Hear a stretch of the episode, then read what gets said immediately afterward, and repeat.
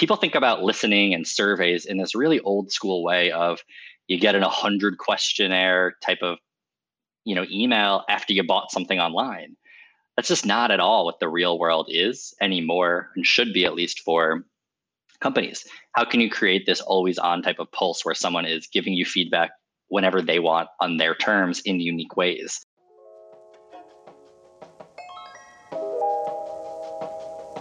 Hi and welcome to Dreams with Deadlines, a podcast where you'll hear real stories of trials and victories in business. I'm Jenny Herald, Chief Product Officer of GTM Hub. GTM Hub is the world's most powerful platform for objectives and key results, or OKRs. In concept, OKRs are easy to understand, but challenging to execute. Until now. Check us out at gtmhub.com to learn more. Scott Shapiro has had an impressive career. He's worked at Microsoft for five years in three different positions, and now he's a principal product marketing manager for B2B account management customer experience at Qualtrics. In this episode, we have an inside look at how it felt when Qualtrics was pre IPO and everyone thought it was going to happen. But gotcha, it didn't happen. We hear a lot nowadays that things are slowing down due to this global pandemic. Scott shares his findings from research they've been doing, and they're seeing an acceleration of what was already happening. Hear what they've learned. Qualtrics has a set of principles called tacos. Find out what that means and how tacos shape how they operate. We talk about OKRs and how to go from activity to delivering real value. Let's jump in.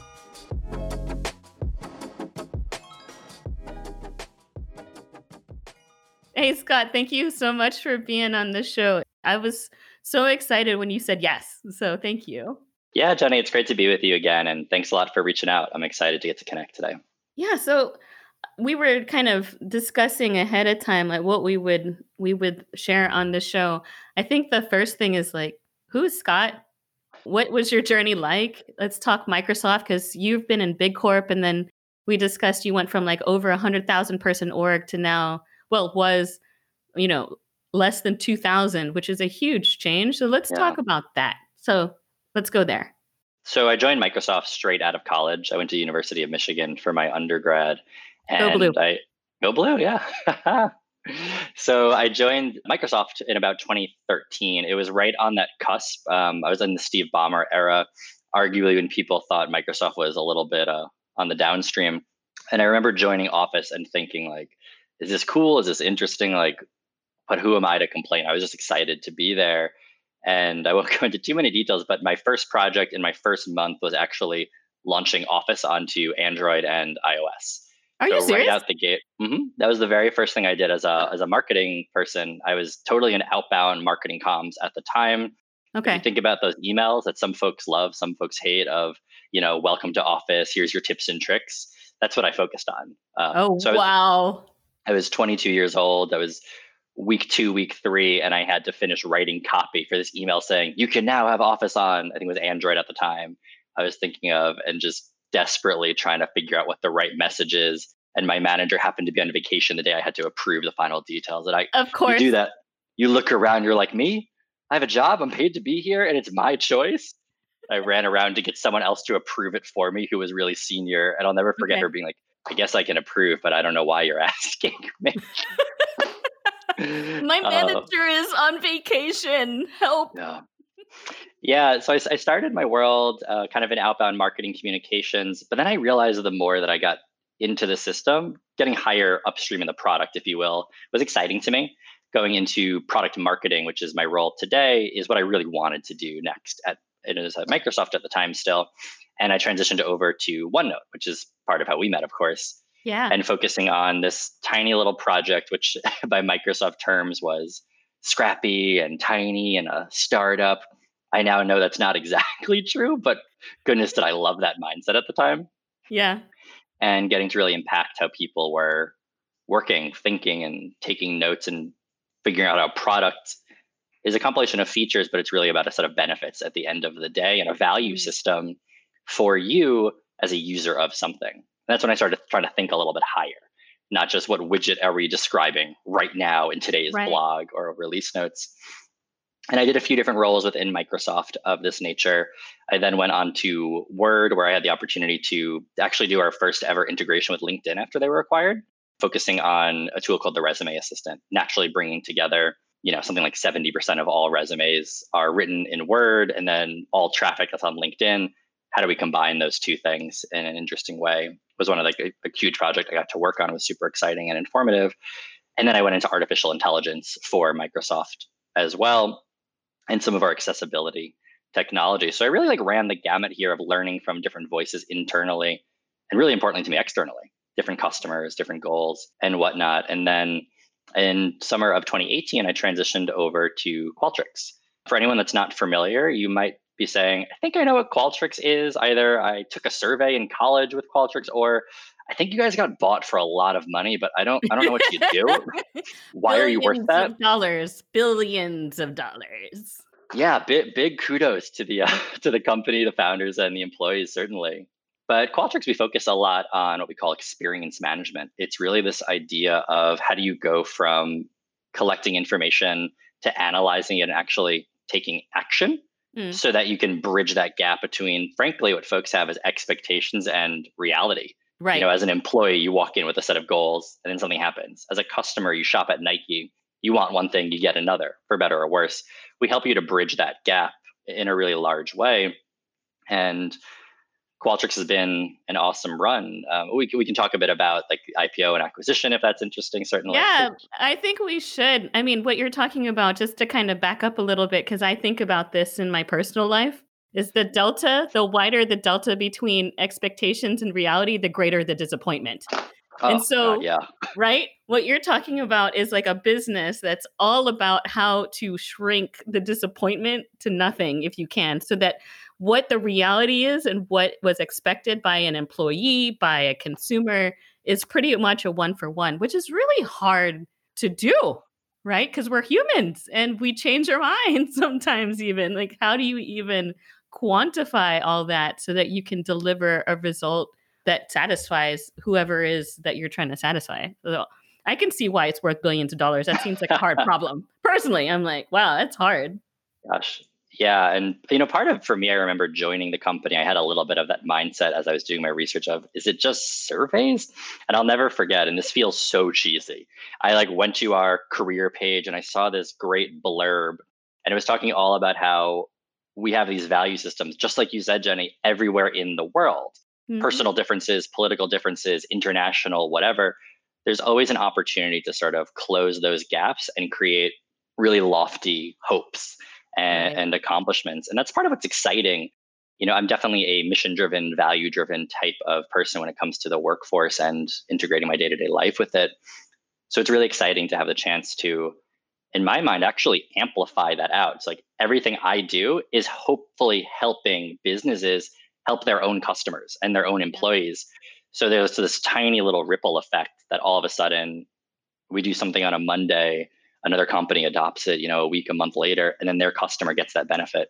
And you just keep going and you know, you hopefully have an impact on the world in some small way as a tech person. I think that's when it's cool in product or marketing or whatever you do is like on the other side of whatever it is that you did that you actually helped someone I don't know. That's probably the most gratifying feeling. And I think all of us want to chase that as much as we can. So to have to be an employee, I would imagine of a business that that's that's the job. That's what everyone is doing. I don't know. Like I feel like that would be super gratifying. So talk me through because we we chatted about this and I had I didn't know the backstory.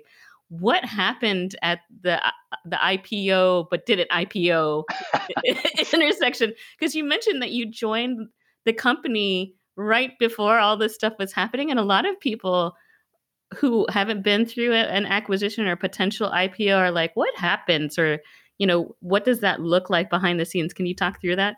Certainly. You know, it's, it's a great question and it's a fascinating topic to live through and get to discuss with other folks. So I joined the company in the summer of 2018, and the expectation was actually that we would IPO relatively soon just some basic context the company actually been around for about 15 years and had just started really growing a lot faster basically ramping up i learned once i joined they had these internal metrics to say once we get green lights on all of these topics we think we're ready for the ipo wow the company the company gets there They have those certain details that they want together. The company's always been cash flow positive. So mm. they took on consistently, I think there was two rounds officially, venture funding. It was really because the company and the founders, uh, Ryan Smith in particular, our CEO, they wanted the help of advisors. It really wasn't that we needed the cash per se, which is super mm. unique. In particular, actually, to a lot of the Utah-based companies, which is where we were founded. A lot of like the philosophies there. So the the next phase in the game here was basically as a company, we were gearing up for this IPO. It was sort of this, you know, the worst kept secret internally of some people were off like one of my closest friends at the company was like literally planning the IPO party. They were planning like going to the New York Stock Exchange to ring the bell, all that stuff. You know, our finance department was getting everything ready. Um, if you're familiar, like we actually published our S1 the company was doing the bank roadshow, which is where you figure out are people going to buy this thing or not right. in terms of stock right. publicly. And I'll never forget this feeling. We had a company all hands set for a Sunday afternoon. That's super weird. right. So it was super weird. And again, like worst kept secret. We all pretty much knew it was to be like, we're officially IPOing. I think it would have been later that week was going to be like the real moment it happened. And I get a text message from my manager maybe five ten minutes before this meeting was set and she just says in a hurried like a hurried text message we got acquired by sap i'm pretty sure it's like a great thing. Call me if you need to but be sure you're on this meeting no matter what. And i'm just pacing around my house. You know i came from microsoft before this. I feel like i'm in the wild west of tech companies. What's going on? You know like the news is starting to break a little bit and we'll never, we get on this phone call and literally it is like a video chat for the entire company and it's just a screen staring at our elevators and our headquarters in Utah with an X logo, which stands for experience data, and an O logo, which stands for operational data, on two elevator doors. And we're just staring there, being like, is, is, this a static image? Like, what, what are we doing right now? all kind of like feeling out the room. And then all of a sudden, what felt like years later, those two doors kind of open and close which to us is like this funny, we've never spoken about it, but our messaging is always we bring together X and O data to close gaps. Oh. So we have this like oh! total symbolic moment of like the elevator opens and closes, and then basically wow. out, you know, I don't remember if our CEO literally walked through the door or then they switched to a video stream or whatnot, but then he started talking about it and just said, SAP is acquiring us for $8 billion. Out of control.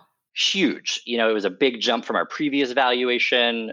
We were all tentative, we were excited. And, you know, talking a little bit about why IPO compared to why get acquired, um, I can't really do justice to uh, to Ryan, our CEO, and telling the story certainly, but he basically said he was on a on a conversation with Bill McDermott, the former CEO of SAP, and he kept on nagging him and saying more or less like we want to buy you we want to buy you what do we have to do he said we're in the middle of an ipo like put together the offer let's see if it makes sense for who we are and our value system and our long-term goals right. and some of what they told us in parallel was basically you know we've been in conversations with every big company you can imagine you know i won't name names sure. but everyone you're thinking of at some point shakes the tree and says you interested and we were really clear as a leadership team or excuse me they were really clear as a leadership team we don't want to be acquired by any company who's just going to tuck us in and say you're now one of mm. the tiny little widgets in our giant ecosphere. We wanted to, as a leadership team, they said, join a company that believes in fueling us or pivoting a lot of their story to say, we are going to matter in their long term strategy, not just, right. great, you're a price list. Mm. And that's what a lot of the, the belief and the goal was with SAP and everything that we've seen so far as a company, and I will sort of say as like a personal note, you wrap your head mentally around this idea at some point of, I think for the company, this is going to be great. What does this mean for me as a person? Because right, right, you're That's like the question, yeah. right? I mean, you've been sure. acquired. You, you, know that yeah. feeling. You're like, yeah. I think the company's going to benefit, but what happens to Scott? What happens to Jenny? You know, at my next yeah. career evaluation or internal job switch, whatever. Right. And it's just, you know, it's a really interesting path uh, of feeling and continuousness of protecting your own culture, it feels like, mm. and also trying to make sure there's that symbiotic relationship of you acquired something as the parent company, if you will. If you don't invest in the right way or let certain things keep running, you squander the thing you just acquired and you right. both lose. Right. So it, it's been a wild ride. And just sort of cap off that story, like coming from Microsoft as 120,000 people, being told the classic big company line of you're in the startup in the big company and then coming here and within three months going ipo to acquired and whatnot and just i felt like i got a lifetime's worth of what is it like to be at different companies all within three to six months and it was awesome. I wouldn't trade that experience for anything right now in my career. pretty epic. So i think so you mentioned that your particular expertise is marketing. I want to kind of transition the conversation there because I think to a lot of people who are not familiar with marketing in particular, we all look at this and are like, it's a black box of magic things that happen.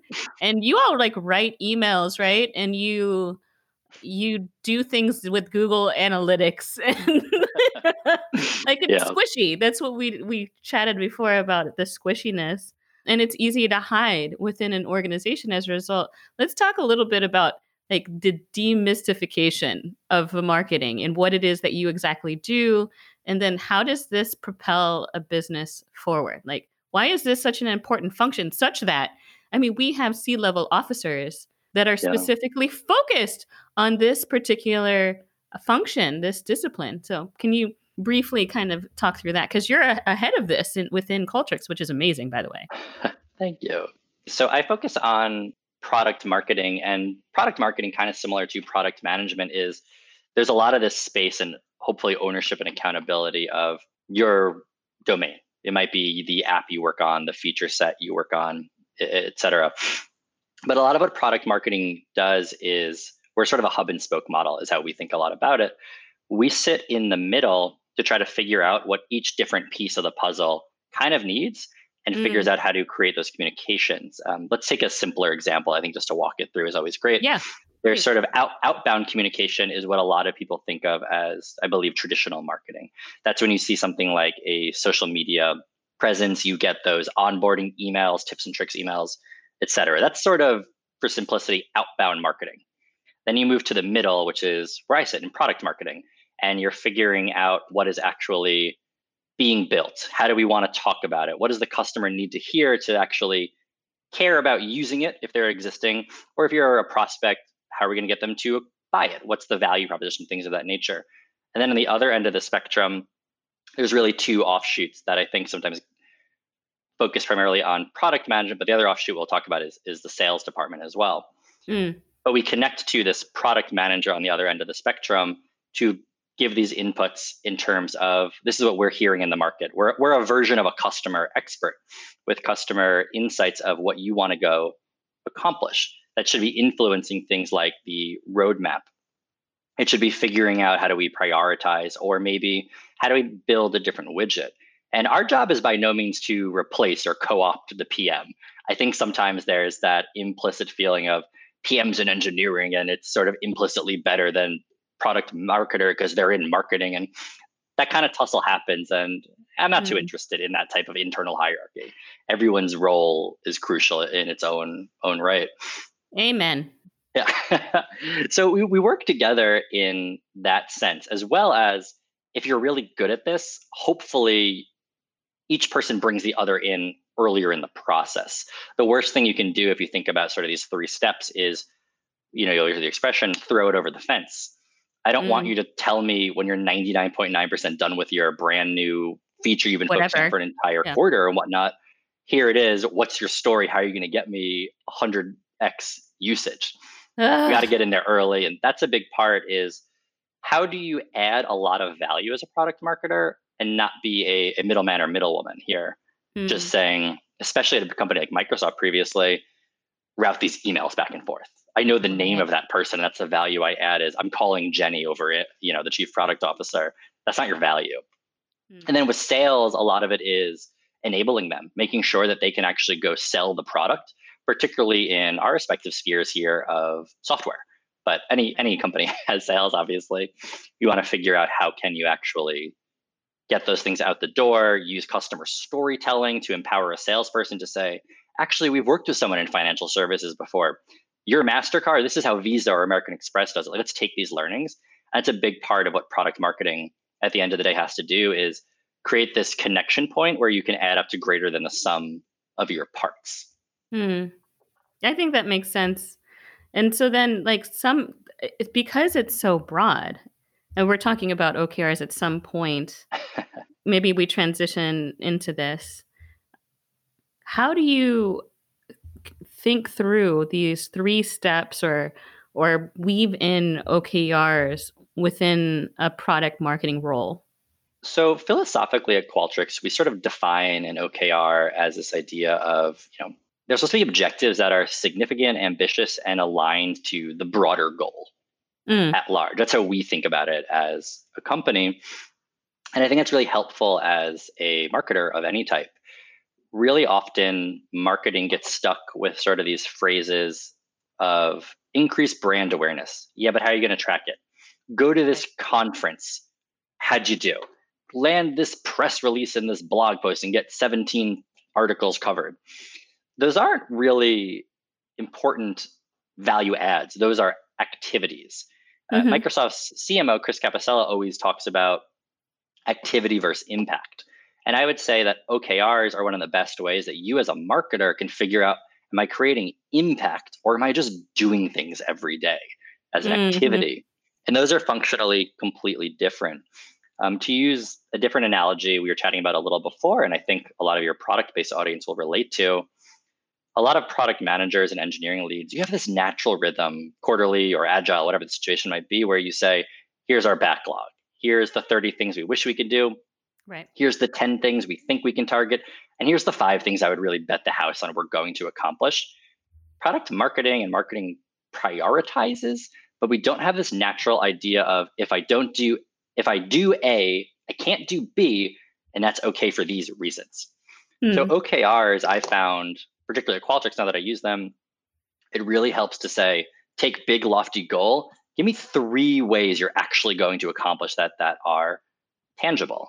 And I can walk you through through an example, certainly. Yeah, that would be great. Let's talk through an example because I think whenever I share what OKRs I've created on the product side, because there is like we're shipping stuff, but what do you mean? Like I have to rationalize what that means for the business or is that getting us further? I think always having an example is helpful. So let's let's talk through one.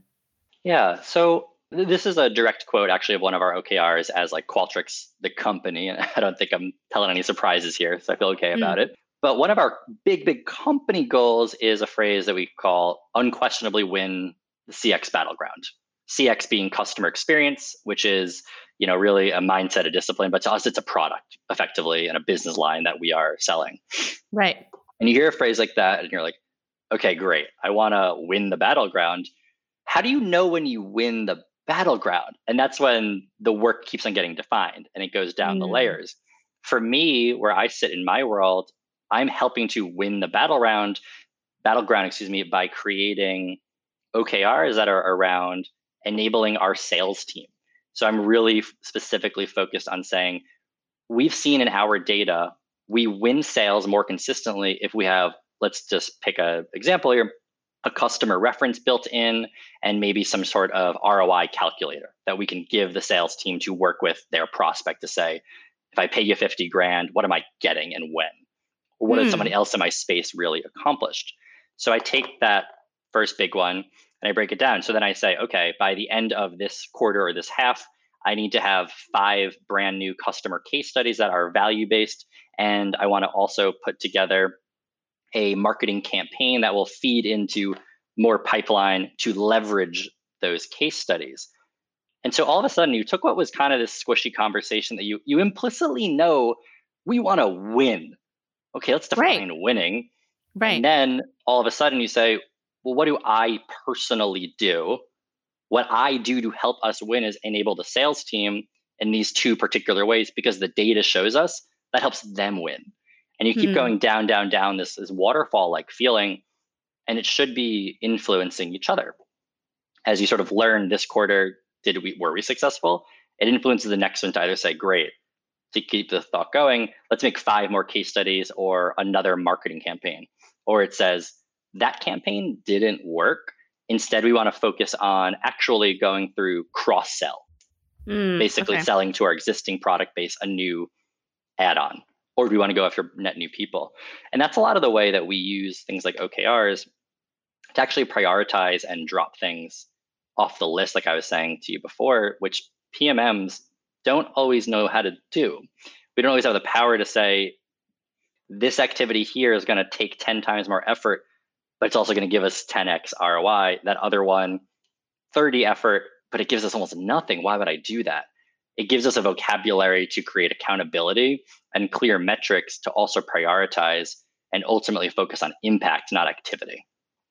So I want to kind of touch on something that I think we we were briefly kind of chatting up before. There is a lot of activity and there is a lot of impact that we want to make, but not all of it necessarily for an organization the size of let's say a Qualtrics, definitely not an SAP or even a Microsoft is all about the externalities, right? Especially in light of all the things that are happening in the United States. Like what conversations, tough conversations are you having around how we in business can improve our hiring practices? How are we improving inclusivity? And how are how are you seeing this translate in your organization and with the teams that you're working with? Because I, I think that this is important to hear and, and to yeah. know that this is happening, right? Yeah, I appreciate the question, and certainly with the the pandemic, as well as the Black Lives Matter movement and the broader police brutality in America, this is a watershed moment that we've been arguably already having or building towards as a nation and internationally. In some senses, I feel fortunate to work at Qualtrics in this moment because I think I was just talking to someone about this yesterday on on some of our actually our next OKRs and potentially taking on Mm. We were talking about there's sort of this, in my opinion, this two sided opportunity. I fully believe, just for lack of a better phrase, there is a moral good and a moral imperative to take this unrest, to take this moment and say, let's take action. Let's not be performatively woke and have performative mm-hmm. activism with our black square on social media and our, you know, toothless claim of we stand for black lives or you know we stand behind single parents who are now also taking care of their kids in ways they weren't before when they might have been in school things of that nature let's mm-hmm. go do something about it there's this moral good and i really believe right. in that there's also there's this capitalist good there is an experience based good where we as an experience management company are uniquely positioned to help other companies advocate for saying work was not working for everyone you might not mm. have been hmm. understanding the unique differences that your employees need once they are in the door or to even get the right folks to join your business. And a lot of what we're doing as an organization and me personally, I would call it it's soul searching. We've got some good DNA, I, I would say, um, back in some of our published founders letters and whatnot, and things we were talking about of being value based when it comes to what we call closing the gap. Mm-hmm. But even internally and externally, we're saying we have not done enough. Let's put together very specific actions. One thing I'm proud of as a company, I think particularly relevant to this conversation, is we actually always take an OKR. Excuse me, we take an OKR or encourage to take one that is around personal growth every single quarter. It's literally titled Personal Growth, Live, Learn, Lead, is what we've done previously. Now, there's nothing's official official yet but there's a lot of conversations that we are empowered to have in a unique way focused on well what types of initiatives can we take that helps the the greater good and one of my biggest pushes and we were talking a bit about this before is the burden so to speak is on everyone it, it cannot mm-hmm. only be on the individual especially in tech which historically has very poor diversity statistics and hiring and and retention numbers um, right. once you even get someone in the door consistently. So you need to also think about your goal setting in this nature that says, if I take on this goal, maybe it's joining in what we call internally a Q group or an affinity group for LGBTQ plus or the, the Black community, et cetera. And I want to help out in that way, whether it's project based and whatnot. It has to be okay that something else falls off the table, so to speak, or falls off your OKR list, which would be like a traditional ship this, go to this conference, get these leads, etc. Because at the end of the day, if you slow down right now, if you really slow down and think about how to leverage this moment, your business will be better for it. Statistics mm. consistently show that diversity leads to better business practices. So I, I kind of say internally, I've got two different talk tracks if I need them. I got a moral talk track and I've got a capitalist talk track. Whichever one you need, or hopefully a little bit of both, let's get after that. And Qualtrics in particular, just sort of the last thing I'll, for the moment I'll say on this, to COVID 19 pandemic specifically, we really tried to jump into action and put out a set of free solutions. What we do as a business is we help you to understand the needs and then take action on them of your employees, your customers, et cetera. And we launched a set of about 13 or so free solutions to figure out a, a customer confidence pulse, we called it, as well as an employee confidence pulse. What do you need to be safe and comfortable at home? What do you need to come back into the workforce? And they've been really successful in terms of helping other businesses make the decisions that they need to take care of their employees. We even partnered with different states and cities across the world and across America to achieve these things. So Qualtrics is absolutely at the start of its own journey, just like we all should be and are. But we've had the unique opportunity to what I call create a ripple effect. We really get to throw the pebble in the water and create that first moment of maybe advice, as well as learning and listening that then the next company is that next ring and says, I'm using Qualtrics' thing here now, maybe. I'm thinking in a new way. Let me keep on bringing it to my next customer. And at the end of the day, I personally, as well as Qualtrics, really believes in this idea of technology is not the answer to everything, but it has to be combined with what we refer to as technology, culture, and competency. You need the right tech stack, but you need the right mindset and the right skills to be empowered and to go accomplish some of these things that will ultimately, hopefully, help you as a business and as a person when it comes to the company's interactions. So I think, my goodness, I mean, where do we even start with this, guys? uh, I mean, the one thing that that I have found in just talking to groups of, of people over the course of my career I hate to use the word empowerment like that. I, I don't know, but let's let's use it for a moment. And what kind of separates some organizations that I find are probably successful with OKRs or initiatives like the ones that you're talking about versus others is this feeling that if I do something, it's going to matter. Yeah. Mm-hmm right? And whereas, you know, in organizations where I I hear, you know, OKRs aren't working and I'm, I'm like, why? And they're like, well, because even if I do it, it's the same work that I was doing before. And they're just it's just a reporting mechanism to some person who needs to look after me for some reason. or you know, even if I put this down, no one's going to look at it or no one's going to care about it. So why bother? It's it's a fruitless exercise that someone read a book and they thought, oh, like this is going to help us get 10x growth. So let's just go for that. But the way that you describe it, it's like you're you've been converted. Like you be- yeah. you believe that if you put forth, uh, you know, a challenge to an OKR, let's say, and say you know, here are some things that I know I want to do, but for the sake of what we discussed and like trying to improve internally our business and our business practices, like something needs to drop off and let's have that dialogue. What do you think is that secret sauce? Let's try to unpack this on like why you and uh, likely then other managers, other, you know, other leaders within Qualtrics are like, we're going to actually make a difference and it's going to matter. Like what where's that mindset shift for you guys? There's a lot there's a lot to that to that right? question. I right? absolutely I, I kind of want to know. But this is foundational, right? If you want to be successful, I think you kind of have to have the foundation, the the the richness of the soil, so to speak, so that the seeds will grow, you know? So where is yeah. that? Um, you know, I think the first thing I'll comment on is you said being a bit of a convert. Early in my career, I'll never forget this feeling of, especially at Microsoft, it was a, my boss always talked about, "Hey Scott, the next thing you need to figure out how to accomplish or to be better at your job is you got to package the plan. It doesn't matter if you know in your head what you're doing. If someone else can't hear it. And I was always frustrated. I was like, why am I spending so much time making a plan and not working the plan?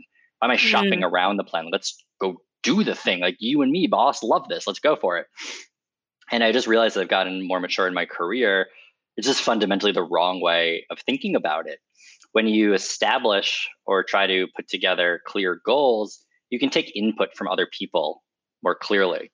You can figure out a more ambiguous task in a much more concrete way. And it's not that you suddenly know every answer when you start putting down your OKR. It's you have a framework to ask yourself the questions and to ask for input to say, is this serving the company's goals and in some cases the the greater good of the organization.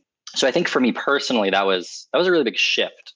I think Qualtrics, by definition of who we are as a business, and I think others are different but could benefit from this mindset, is we are really focused on, just by definition, helping other businesses improve. So we are continuously looking for feedback internally and growing. We have our own managers are focused on in their own uh, employee listening pulses, as we refer to them. One of the questions we're always asked and they are always talked to about is how have you helped your direct reports write their OKRs? have you taken their input to write your team OKRs? And you start to create this balance. And hopefully, if you're successful and comfortable and confident, this relationship of giving and getting feedback before you write down the goal or the, the, the OKR that you want to accomplish. And I think because we have this idea of ownership and transparency at Qualtrics, and I encourage other companies as well, that really helps. I can look at the OKR of any employee in this entire company right now. I know exactly what they say their goal is for the next quarter. And that means I can maybe hold them accountable. It also means I can ask questions, or it means, hey, I think we're doing similar tasks. We haven't gotten connected yet somehow. Maybe we can let's align. talk about this. Yeah, mm-hmm. let, us buzzword it. Let's align on what we're let's trying. align on what we're trying to do here. I do think there's top down approach and there's grassroots bottoms up and i think depending on where your company is and its maturity different ones are successful you know i've worked with and i know this is a bit of a tangent but i hopefully relevant to you, to you. I work with american express a lot as one of our premier customer accounts right now. And they're a super strong customer experience led company. They've been known for it forever. A lot of the cultural mandate starts at the top but that can only get you so far is a CEO or a C suite and VP saying, we're going to talk about this at our half year review as a company, you still sort of need this grassroots fire of people saying, I want to go do this. I'm going to go mm-hmm. take on this stretch area, particularly we were talking about diversity and inclusion or customer experience. It is not just the responsibility of the person who's got that phrase in their title. You need to create this culture of overlapping and being comfortable with it in arguably some of the squishier goals so that you can create a concrete goal and a concrete set of actions. And I think that's where in my career, I really try to focus on bridging some of those gaps as well as joining companies that frankly care about those gaps to begin with at the end of the Ooh. day. I'm gonna I'm gonna poke a little bit or you know there because I think that's a that's an interesting place to kind of settle in on how do you find out how do you find out that the organization that you're about to to to you know become a part of to weave a, a pretty big part of your life into that kind of that value overlap that's one of the hardest questions it really is i wish i had a silver bullet answer but i do think there's signs i think there's some signs you, you can look for i think one great one is it's so cheesy, but what is their mission statement? what what do they publicly say they're trying to accomplish? Um, I, I, think back to Microsoft. While I was an employee there, they rewrote it, but one of the words and you used it before was at Microsoft they wanted to empower every person or organization to do more. And that aligned with my value system. Like deep down, I remember interviewing as an intern and literally giving the example of saying, I'd never care about getting credit. You know, I was interviewing for office to put that in context. I don't want people to say after their A plus in their college course, thanks PowerPoint, you made it easy. No, be so proud of yourself that you stood up there and gave that amazing presentation. Hmm. And that was what I believed in my soul. And then Microsoft literally made their mission statement empowering people to achieve more. And I'm like, wow, I wish, you know, it's amazing. When I looked at Qualtrics, we had, I think I talked about it a little bit before, but we had this paragraph that talked about closing the experience gap of expectations and realities and seeing them really phrase it not just as a business, quote unquote, but they even put on their public website this idea of differences of opinion, political points of view, international feuds, and whatnot. And was this lofty? Are we accomplishing all of these every day? You know, it's really hit or miss. Of course it is. Sure. But if you're going to strike out there and say this is what we stand for, it's it's really helpful. And then the the other thought I have on it is you got to trust your conversation throughout these interviews. I think what, frankly, one of the biggest mistakes I've made earlier in my career, and from talking to, I, you know, I tend to in, excuse me, tend to mentor a lot of like interns and earlier college folks, excuse me, college hires. People have this feeling of, man, I really want to impress them. I really mm. just want them to mm. accept me. And you just forget to say, what are they giving me? Or what am I hearing? What signs am I seeing throughout this process to let me know what you might be like on a day to day basis? We all want to be loved. We all want to be included. We want to be invited to the office or the party. But you know, don't don't forget. Do you do you really want to be at that organization? Do you want to spend time with some of these people day in and day out? And you've got to be willing to ask a couple of questions at the end of your conversations and interviews that hopefully help you to figure out why do they wake up every day and is it a reason worth fighting for alongside them? And I, think I don't want to go sense. too big on that. You know, we're we're, we're a tech yeah. company. I I don't have the Silicon Valley save the world mindset, but you still want to know. I got eight to ten hours a day with you. What's going on in your mind too, and the mind of the company? Right. And is like you said. I mean, is this worth me thinking through? Here's this company level OKR, you know, that's where it all kind of weaves together for me. It's that sense of purpose, that sense of I'm actually working toward that same thing that everyone else is trying to ultimately work for. And how cool would it be if we all actually made it? Would we get yeah. further? Like that would be pretty cool. Did we make it? You know, are we making progress here? Now that said, I'm going to transition into something that's like sobering because we're we're still in this you know covid coronavirus period like yeah. and what's what's wild is like this is a worldwide thing. This is not any particular people group. It's not a single country. It's all of the countries. And a lot of businesses are having a pretty dang hard time right now trying to get through it. Uh, you had mentioned that this is something that you are particularly keen on researching and studying right now, what are some of the trends? What are the things that you're seeing uh, in in the research that you've done or or the work that you're doing concerning this moment? Absolutely, and you know, Qualtrics at large thinks a lot about these types of problems, like we've mentioned. Everything sort of touches this idea of of an experience, and I'll kind of walk you through some of the things that we've seen and are hearing consistently from people we talk to and seen in research. But the first sort of like overarching cap I would put on it is we're actually seeing in particular, both professionally and I think personally, an acceleration of what was already happening on some mm. level. Yes, there are things that by definition are changing today, but I would really argue that the conversations we're having and some of the research we're seeing is saying they were actually already there. We're just uncovering them. Or if this trend was going to take five years, it just happened in five weeks and whatnot. Oh.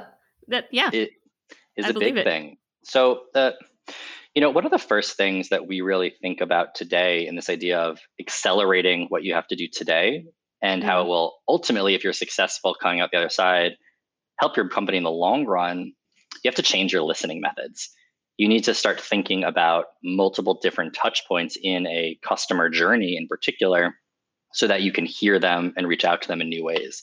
Uh, let's take a really simple example here. If you're a grocery store, you know, you used to see people coming in every day. You sort of see their faces, you, the traditional, what they grab on the shelves are happening in these certain ways. All of a sudden, you've got way more people using an Instacart or a Shopify and whatnot, or an Uber Eats. And you need to hear them better of what they might walk into the store and grab isn't for some reason what they're doing when they use the mobile app. How do you adapt mm. to that? How do you mm. maybe give them the new ideas? The next step, and as tech people, this will feel like I can't believe he's saying this, but it's still the shift to digital. You know, you were probably sick of the phrase digital transformation a decade ago. Yeah. What? It is still new to companies. There are still organizations that are getting that pressure right now to move different parts of their business. And we think a lot about what we call a, a digital open door.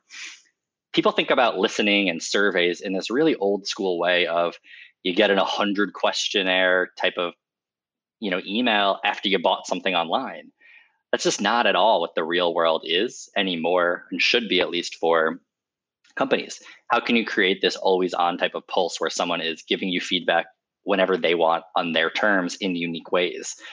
Mm-hmm. You know, mm-hmm. open feedback, text based. One question. You know, you think about your Uber rides back in the day. It is just what it feels like at this point. One to five stars plus a comment. Like these really basic things are now adapting in all different spheres that you might not have normally thought about. Like, what the are some of those spheres, if you don't mind?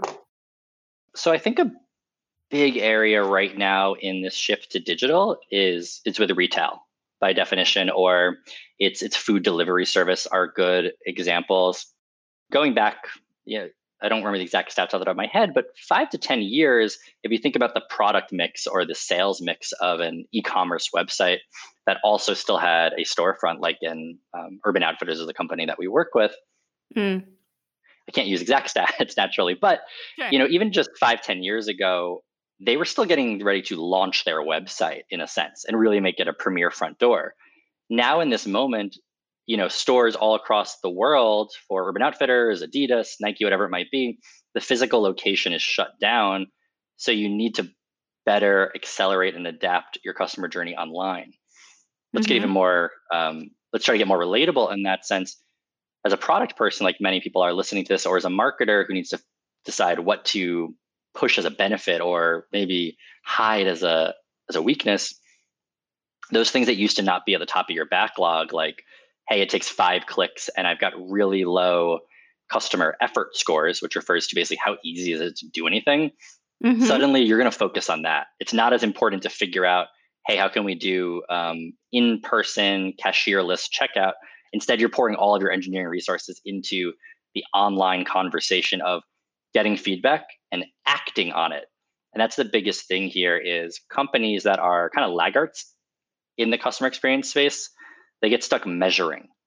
Most companies now they can listen, they can get a pile of data, and then you know you're an insights person. They don't know what to do with it. Mm-hmm. So as we are in this moment, it's even more important than ever to be ready to actually act on what you're hearing from the increased volume of feedback and responses that you're hopefully getting through like a digital open door. Yeah, that, that totally makes sense. And I'm curious who would be listening has taken a hundred question survey. Uh, and like, what did you get in return for that hundred question Gosh, survey? yeah. Hopefully something good. I mean, we as a company, time. We, wow. Oh, anyway, yeah, no one has the time, and we as a company, philosophically, we try to root out the word surveys. You know, surveys just give you this old old way of thinking and it's just that's not what's happening anymore and we move beyond them you interact in new ways so that means you get feedback in new ways you get insights and advice in new ways and you get to go do things in new ways which hopefully is rewarding and impactful and that's mm-hmm. a big mm-hmm. part of this sort of accelerated moment means to us during the pandemic and and you know one of the other areas in particular that we see is so important right now is connecting the customer experience with the employee experience. Today, more than ever, you think about we're both sitting here in our respective apartments having a conversation. This is also our workstations. And yep. how do you intermingle this idea of hearing what your employees need and creating opportunities where they've got the right guardrails to walk within, but they're empowered to make choices that ultimately service the customer and their personal happiness as an employee or their career growth mm-hmm. idealistically and that's one of the areas that's really even more important than normal right now and then just two more i'll kind of rapidly hit on prioritizing customer care you're getting overloaded in all new ways of the traditional you think about like i'm going to call up the customer service person and wait an hour and goodness that's frustrating Well, again, not how it should be anymore if you want to be successful and impactful. You need to figure out unique ways to combine those channels, like the digital channels we were talking about a moment ago. Can mm-hmm. social media do more support through Twitter? Can there be more community based activities for fans and followers if you're that type of company? And then can you do consistently better training for what are the new problems of the day in this new pandemic moment? Um, you know, DoorDash in particular is a great example.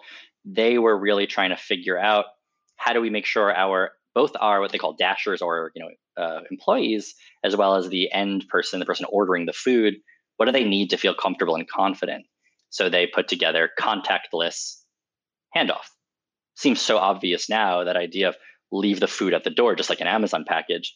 Six months ago, that was almost unheard of.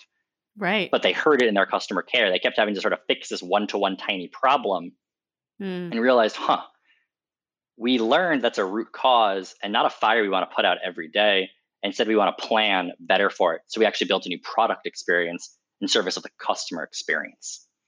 And then just, just the final note that I know will be near and dear to PMs, if you think about a daily huddle, disaster response mode. You've really got to figure out how to listen, learn, act a lot faster than probably ever before.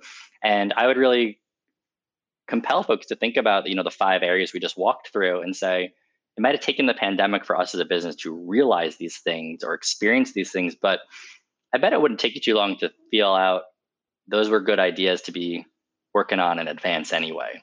That's the biggest um, thing we see is we're accelerating trends and uncovering issues that probably weren't too far from the surface originally anyway. Mm. It just became so obvious because, well, circumstances, right? Yeah. I think that is like, how long did that take you to be put together, by the way? Like, is this good grief? It's like a lot to distill. So yeah. I'm just curious. We, you know, I don't have an exact timeline on it, but we're we're fortunate to have consistently be talking. You know, personally, I talk to at a minimum one customer per week, as well as I know like we're really fortunate. Our executive in my organization, this guy Brian Stuckey, he used to actually run our customer success org. So he mm-hmm. has the background of always talking to people, and that's part of that DNA of a leader can help create a culture below you, and vice versa. So as soon as this hit, by definition, as a company, we started figuring out how can we get this feedback and how can we interact with our own data and our own sort of customer advisory council in an interesting way to say, what are you all seeing out there? We've got some instincts of what to help you, but tell us, and let's do that in parallel. So I think it was we went into fully work from home as Qualtrics in early March, and I think it was by mid to late March we actually had a free solution on the market that any business could use and still can use for free called an employee check-in basically so that you as a company for free can do a daily check-in with your employees to say what do you need? And we know it's going to be changing. Wow and that's what informed a lot of this. I mean and you're like 2000 i mean just shy of 2000 people and you're able to turn that out in a month is what you're saying. now, now we're about 3500 um, as Qualtrics but yeah it's I've, I'm, we're still pretty fast. we figured out how to keep a lot of that speed. You know, the old expression, what got you here won't get you there. But yeah, we're doing a pretty good job of keeping some of the great pieces while evolving the other aspects. Uh, kind of bonus round. How the heck? How the heck are you keeping that that agility, that quickness? Well, I'll quote one of our heads of people operations who also actually helped to bring this OKR culture to us. And I thought this is a really cool phrase he used. He said, if I'm remembering it right, I'm paraphrasing him, but counterintuitively, he believes hiring for culture is easier the bigger you get because you've got a bigger pool to know who is applying and who can fit in in a way to what exists, but also who can join you and make those incremental jumps. Mm. So I think that's sort of like phase one that has helped us as an organization. The other one is um, this is a story from before my time. We have a set of principles. We call them tacos, but it's you know transparency, all in, customer obsessed, one team, scrappy. So like that's what we think about as our principles. Those are our Amazon leadership principles, if you will. And when the company set out to create them, the way the story goes internally is instead of writing down a set of who do we want to be, the team sat down and said, if you picked out the best Qualtrics employee, what are they like? If we picked out our culture today, who are we today? And let's turn those into both our guideposts for acknowledging the mindset and talent that got us here, but also what we want to keep as Retain. part of our principles. And that'll wow. evolve over time. But I think that's a pretty unique mindset. It wasn't just about where are we trying to go and what makes us different. And I read a business book. It's why are we the great organization we are today, acknowledging we should grow, but what makes you the Qualtricsy employee that makes us proud? Let's There's something.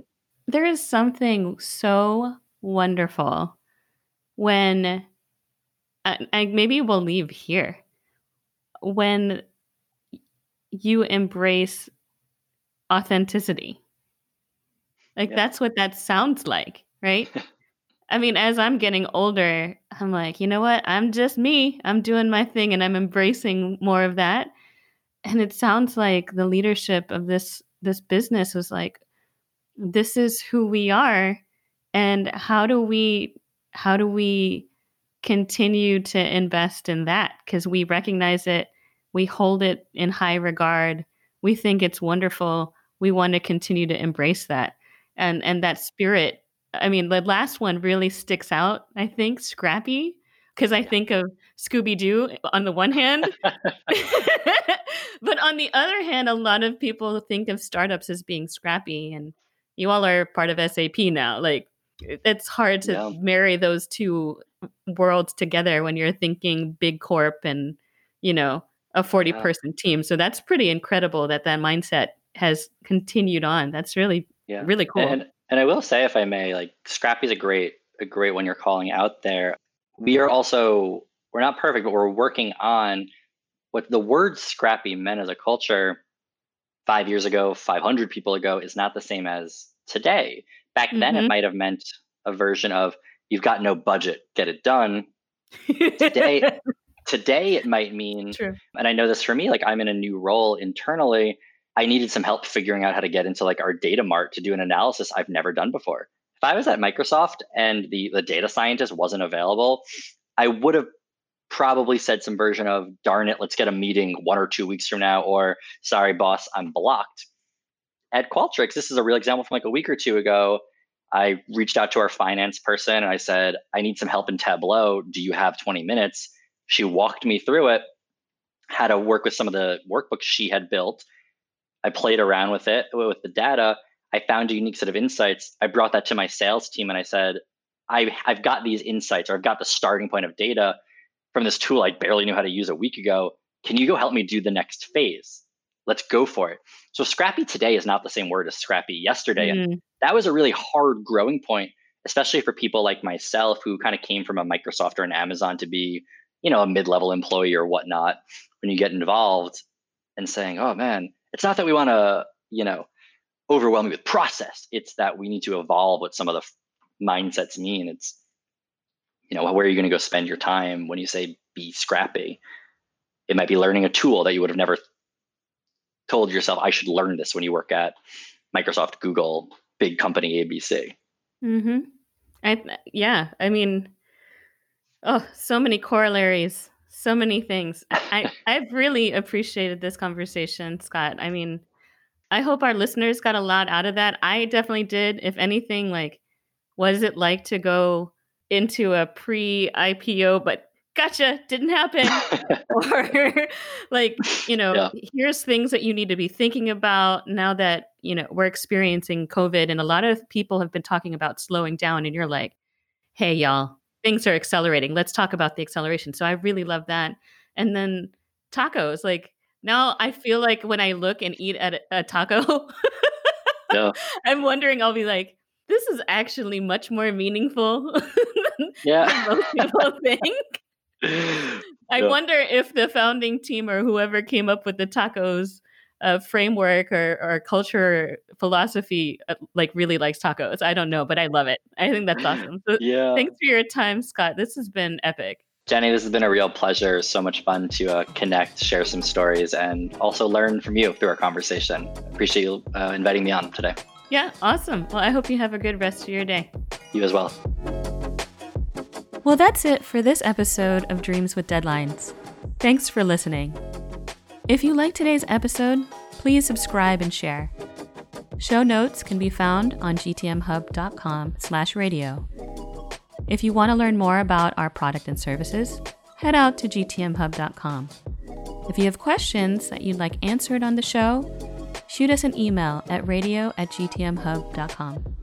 Tune in next time.